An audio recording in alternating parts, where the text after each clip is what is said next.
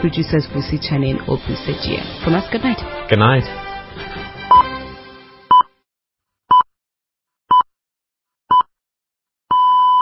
Six o'clock, this is the SAFM market update with MoneyWeb. Hilton Tarrant with you on this Tuesday evening. Tonight, FNB's switching campaign is paying off. The bank attracted 2 million clients last year. Chief Executive of FirstRand, Sizwe Nxasana, joins us at a quarter past six to talk unsecured lending, growth in Africa and more. A solid performance in Europe for Steinhoff, the continent's second largest furniture retailer after IKEA. Chief Executive Markus Jooste on the business of selling furniture and on having Christo Wiese join the board. The latest on the frozen Defensex scheme.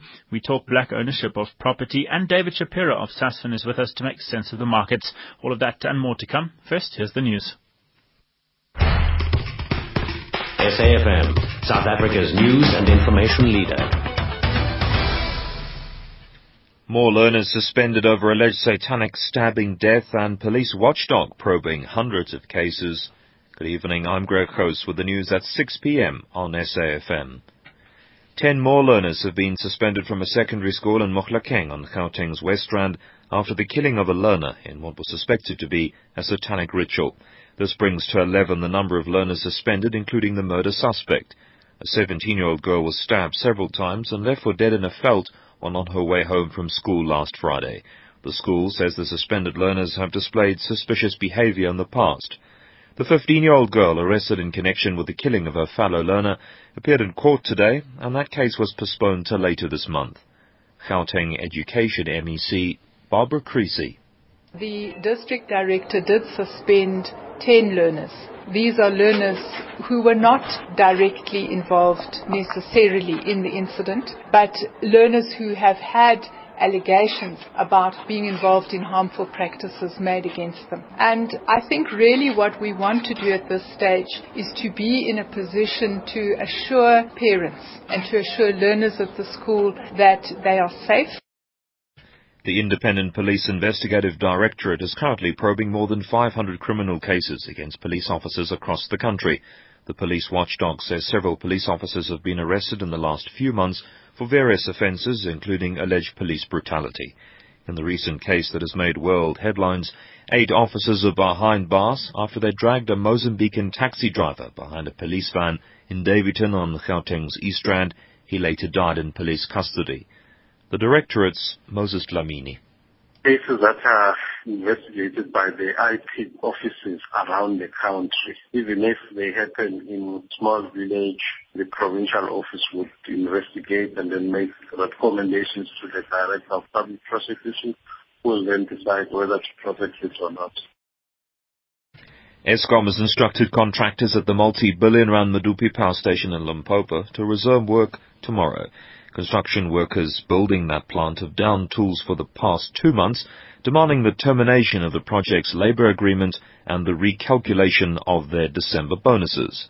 Eskom spokesperson Hilary Joffe says they've now been told to resume work. We have instructed the contractors on the site to start bringing the workers back to work. The site is open and workers will start coming back to work tomorrow and we are hoping for a return to normal operations at Medupi as soon as possible. There is a project labour agreement for the site and the workers and the employers are following a process in terms of that the Communications Minister Dina Pule has commented on her meeting with the SABC board. This follows confusion over the position of the Chief Operations Officer.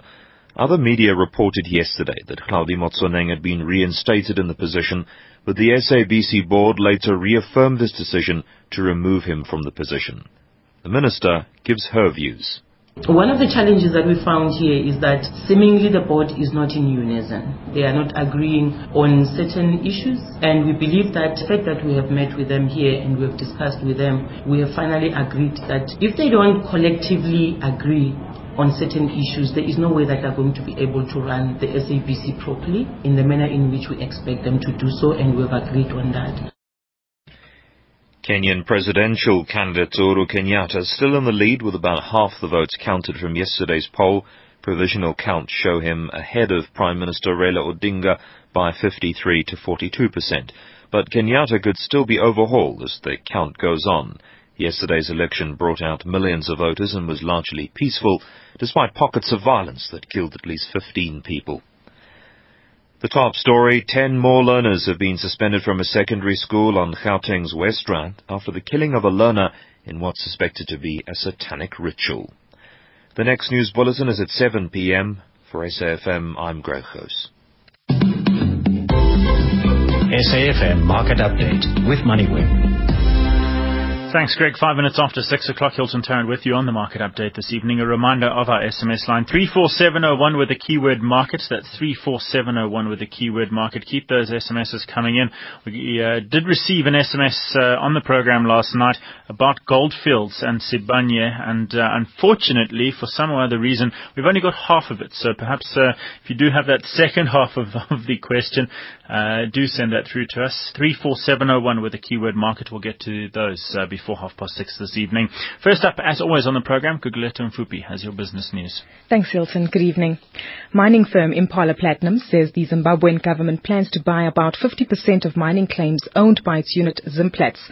The government stated its intention earlier this month, adding that the claims would be used for the benefit of the public. Zimplats has until the end of this month to challenge the move by the Zimbabwean government. Education company Curro Holdings this morning announced that it has acquired the Embury Institute for Teacher Education in KwaZulu-Natal for 60 million rand. The institute currently accommodates 850 students who can train as pre-primary teachers or as educators up to the grade the ninth grade. This is seen as the firm's move to diversify into the teacher education market and international ratings agency Moody's has downgraded South African credit provider African Bank, also referred to as ABIL. The continued challenging operations in South Africa, in South Africa's unsecured lending market amid subdued domestic growth and the labor unrest in certain sectors have been highlighted as the primary drivers behind the downgrade. Turning to the markets now, the JSE All Share Index has uh, closed off in positive territory, up by just under 2% at 40,546 points. The rand's at 9 rand 6 cents against the US dollar, 1366 to the pound and 1178 against the euro. Gold trading at $1,576 an ounce. A barrel of Brent crude oil at $111 and the platinum price at $1,583 an ounce. Thanks, uh, Gugu. Seven minutes after six o'clock, David Shapiro of Sasfin joining us. David, uh, green, green, wherever you, you look. Yeah. Yesterday we were blaming the Chinese for the plunge. Today they're saving the world. Um, very, very strong day right across the board. I think it's old news now that the Dow Jones is at an all-time high. Mm. Um, Europe at what four five year high, and our market creeping towards uh, an all time high as well. But uh, the news came out this morning that the um, that the you know the Chinese government were pledged had pledged uh, to maintain growth targets, and also that they would increase spending, which is the opposite of austerity. So they're going to increase government spending by about ten percent. That's a huge amount of money. So markets are really cheered by this news. And above that, Hilton, we still got um, uh, the Fed coming out, the US Fed coming out and saying that they will maintain these stimulus packages. So um, we've brushed aside for the meantime all budget woes or budget worries and uh, you know markets very strong. Also Italy, you don't hear anything about Europe anymore. So this is a real lovely bull market. You know, a couple of outperformers mm. today. Old Mutual at a at a 52-week high, up three percent, mm. um, edging very close to that 30 rand a share mark. Mm. Richemont, another outperformer, over three percent better. Woolies almost four percent better, and then FirstRand on the back of those uh, numbers this morning, over four percent better. Great. I think wherever you looked across the board uh, some significant gains. And it's quite, it was quite interesting to see how fast this market turned around. So must have been a lot of people short of the market, you know, to uh, inspire these kind of returns. So, um, and and looking, you know, one wonders whether we'll see a sell-off in the U.S. some sometime later now, because there's a lot of traders have been poised at these levels, you know, to to go short of the market, still concerned about um, the outlook for the U.S. economy. But um, you know, judging from the stream of buyers that came in, um, who knows? This might be the start of a you know uh, altogether new bull market. As Gugu mentioned uh, just a couple of minutes ago, African Bank Investments mm. Limited ABIL downgraded one notch by Moody's. Outlook uh, is stable there. Shares up two percent on the back of that. yeah, no. Capitec uh, trading update. Thirty-two percent. Yeah, can, I mean, it's just very very strong result, and uh, Capitec has been hammered. I mean, if you look at its high uh, I think last year was in the region of what, over 200, 220 or something. Mm. It came all the way back to about 180, thereabouts, even lower, I can't remember, and starting to claw its way back. So, um, hopefully there'll be some more money flowing into it and looking at it. Uh, look, the, the, economic circumstances are still very difficult. Um, and I'm not quite sure where the markets go from here. You know, I'm very happy with overseas markets, but uh, very difficult to read our market. Results today from Brimstone. Did you get a chance to look at those? No, I, I, underneath that, uh, I didn't actually. I know that they've still. Got, I don't know if they've still got Life Healthcare. It's generally a generally a pretty good company. You know, it's uh, one of the better empowerment companies or one of the better private equity companies. So uh, I'm not sure how they how they've done. I've always liked Life Healthcare within them and have been a big supporter of Life Healthcare. Definitely a big chunk of life healthcare there. Royal Bafokeng Platinum also reporting results today. Some mm. questions over funding. Mm. There's there's a lot of capex mm. in the pipeline. There's a, you know, I, I think it's going to be a problem with the whole industry. I, um, you know, finding funds now to, I know there's a Chinese delegation coming here and I think everybody's going to be running to, to meet them in the hope that they'll do what Wesizwe did, you know, and be able to raise money. But I think to, to fund the platinum belt is going to be a big issue, uh, you know, over the next year or so because there's a lot of projects that need money. Well, more details emerging today about the controversial DefenseX scheme. The scheme had its accounts frozen by the Western Cape High Court last Thursday, following an application by the Reserve Bank. Moneyweb's investigations journalist Julius Cobbett joins us now. Julius, you've managed to obtain the affidavit from the Deputy Registrar of Banks, Michael Blackbeard, which was presented uh, to the Western Cape High Court last week. What did you discover? That's right, Hilton. The affidavit gives us an indication of why um, the Reserve Bank thought that the DefenseX account should be frozen. And what they, uh, the Reserve Bank appointed inspectors, PricewaterhouseCoopers, what these inspectors discovered is that uh, the Standard Bank, where the account is held, had actually already issued a report in terms of the Financial Intelligence uh, Center Act um, to say that the activity in this account looked suspiciously like a pyramid scheme. In fact, the exact words were that it's identical to a pyramid scheme. The, the, the, numbers involved here, there, there are numbers. There's, there's, an, there's an account balance. Uh, what was in that uh, DefenseX account uh, at the time of the freezing? What, what amounts are we talking about here? Yeah, we don't know how much money has been invested yet, but what's left is 320 million rand. That's a large, large amount, and who knows, it might have been over a billion rand that's been put into this thing. We'll, we'll have to wait and see. Obviously, the bigger the difference between the amount that's left and the amount invested, the bigger problems for investors. Also, along with uh, this affidavit, uh, a, a, number of supporting documents, uh, including a bank statement, the types of deposits that were being made by by clients, or we could call them investors, I guess, in the scheme. What, what numbers are we talking about? Is this are, are these 100 rand deposits? Are these 10,000 rand deposits? Yeah, anything from 100 rand up to many hundreds of thousands of rands into the account.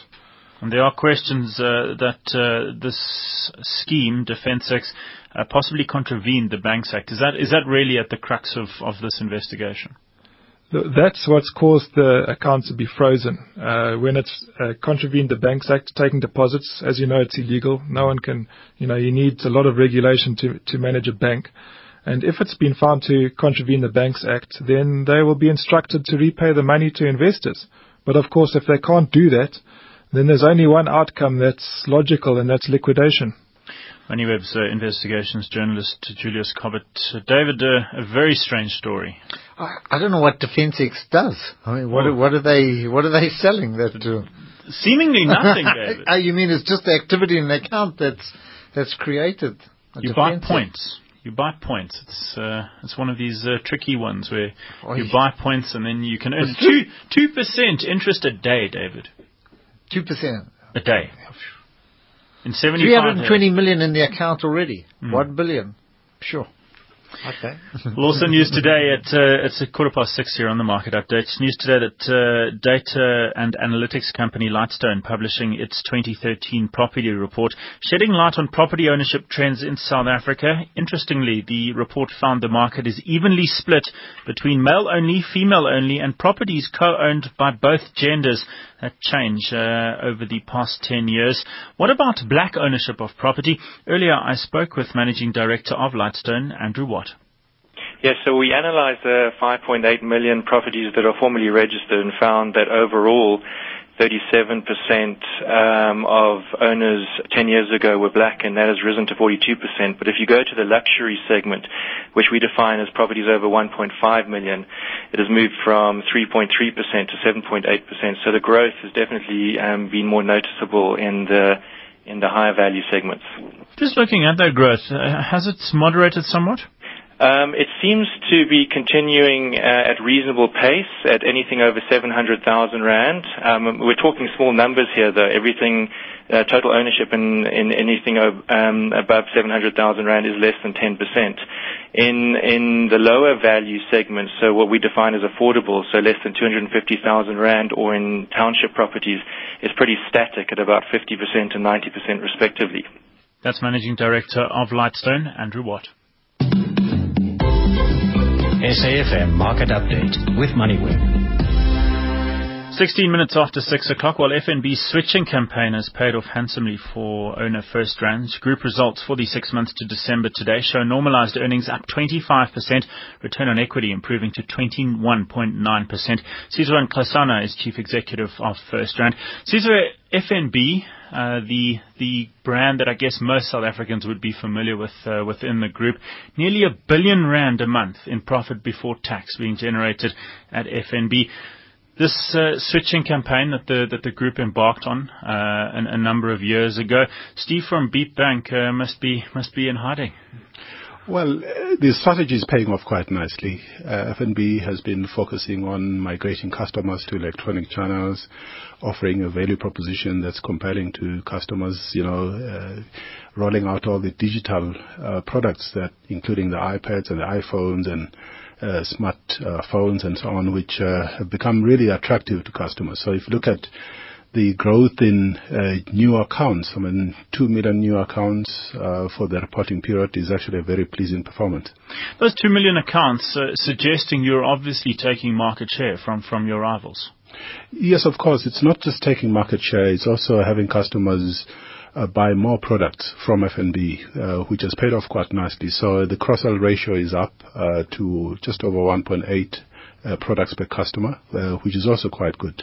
You spoke about those uh, that migration to electronic platforms, uh, online banking, cell phone banking, the app, uh, FNB really the leader uh, in in all of those segments. The app doing nearly 1 million transactions a month. You mentioned the iPhones and the iPads, 140,000 smart devices sold by FNB. Is is this push going to continue? It is going to continue. What we do see is the prices of smartphones and uh, Android-enabled devices are actually coming down, which means uh, there are customers in the middle to bottom end of the market uh, that are going to start to benefit from the same kind of products as well as applications. Sizwe, the the bank also benefiting from the growth in unsecured lending, personal loan uh, advances uh, in the period uh, increasing by 28%, uh, both through FNB as well as through your Wesbank business. A similar number to uh, Nedbank. I think Nedbank reporting almost an identical number uh, for the reporting period. What dynamics are you seeing in that space? We are seeing a lot of attention on that space, obviously from from government, from regulators. Uh, where where are you seeing that market? Well, we did say in September last year when we reported our year-end results to June uh, 2012 that uh, we had already tightened up on credit scores, on credit origination in unsecured lending. And this applies across the board, uh, but more particularly uh, in the mass market, and more recently, we've tightened up in the middle income market as well. And this applies not only to FNB, uh, because we have an unsecured lending business in Wesbank through direct access, that is also experiencing, um, you know, decline in terms of, you know, the new loans that we're granting to customers. In terms of those new loans, uh, we have seen that number come down. Uh, we've seen the peak uh, probably around June last year in terms of your advances uh, in the personal loan space. Are you expecting that, growth to to slow rapidly, or will it be a more gradual uh, decline? No, it it has already halved. If you just look at uh, the growth in the six months to December versus the six months to June. Uh, the growth has halved, and therefore uh, we expect you know that trend to continue going forward. In other words, uh, the growth going forward is certainly going to be probably somewhere in the middle double digit as opposed to, you know, the 28 or so percent that you mentioned earlier.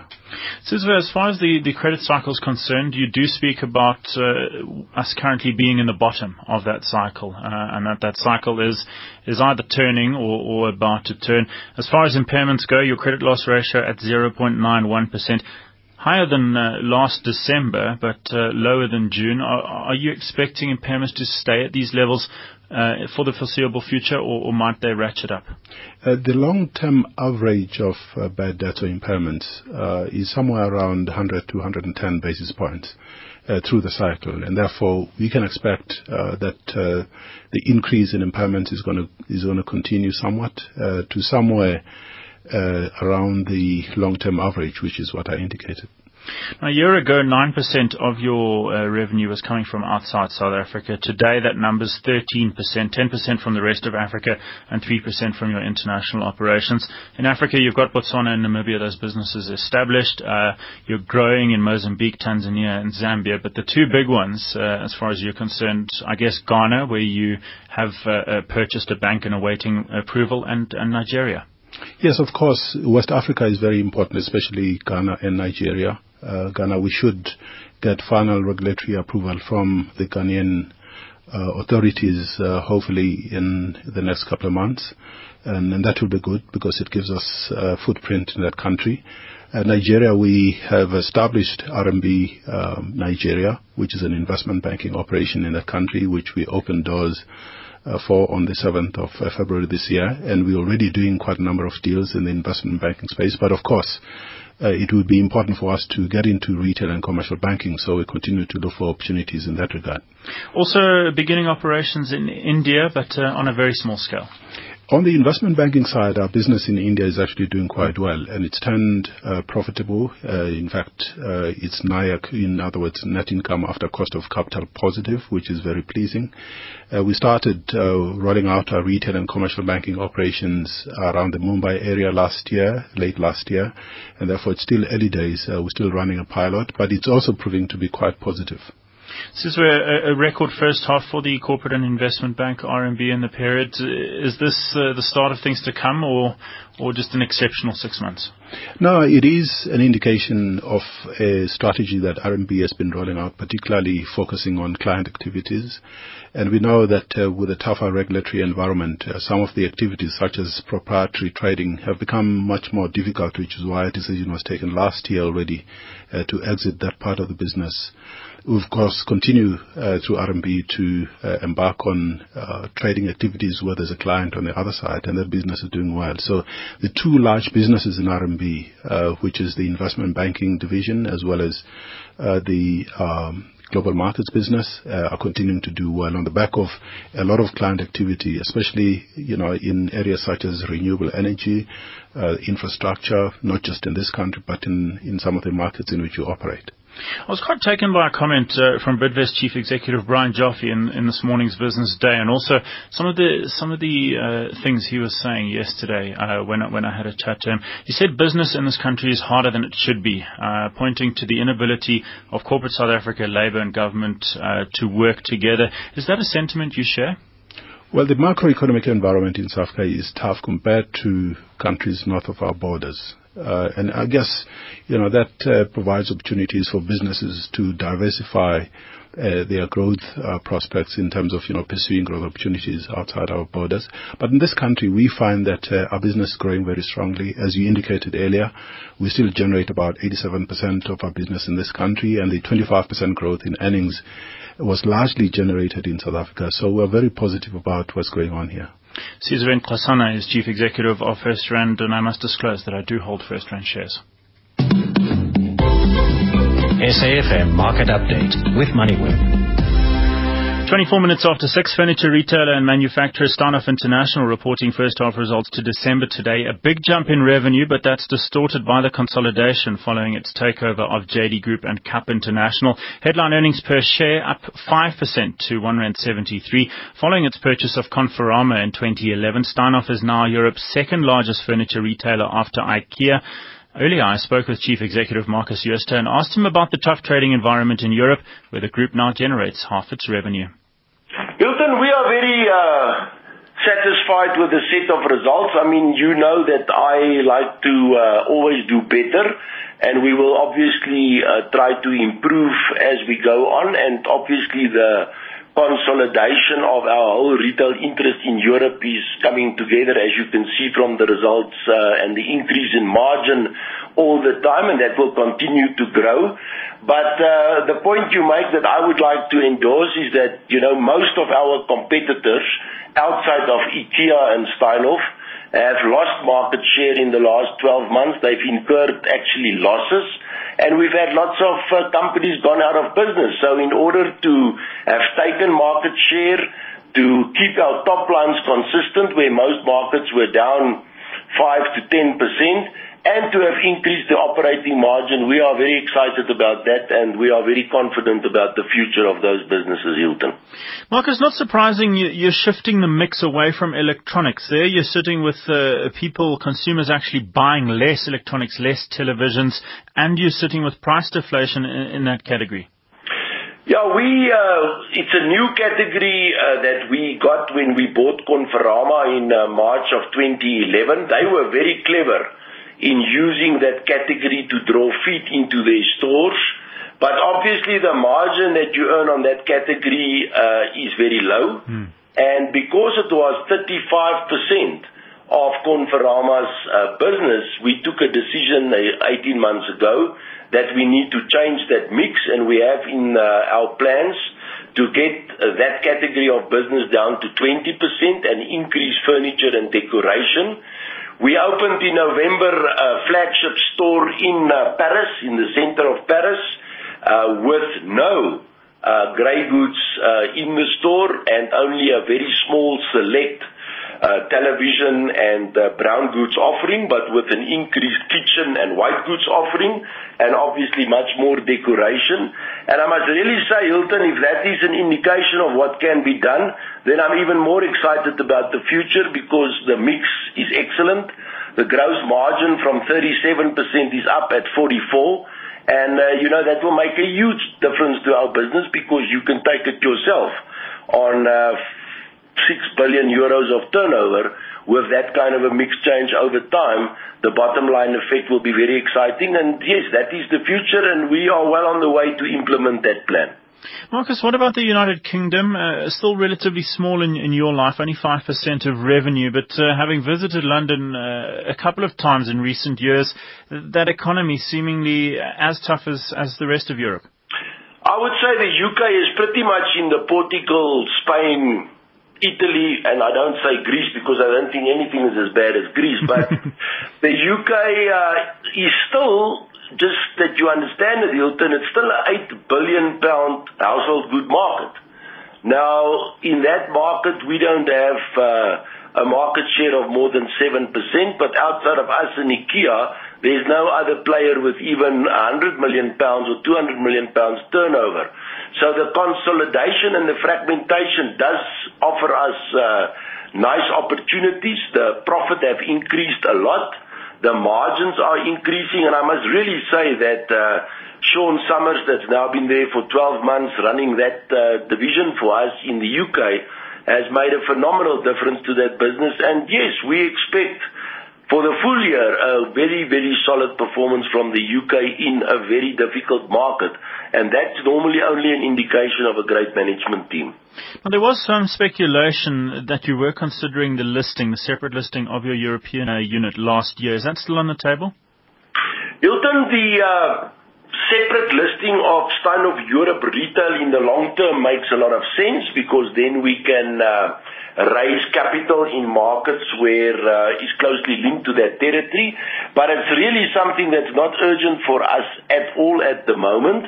And we have, uh, and would like to get sort of a full year of uh, Conforama and our own retail businesses consolidated together. So it is something on the boardroom table, but nothing urgent, and there's no reason for that to be urgent for us. And by the same token, uh, you know, IPOs and things like that must be done when markets are conducive to it. And I think right now, if you read the press and watch the television, I don't think it's the right time for something like that. As Chief Executive of Steinhoff International, Markus Joosten, I must disclose that I do hold Steinhoff shares as well. David uh, Christo Wiese being appointed as a non-exec uh, there today. Markus describing it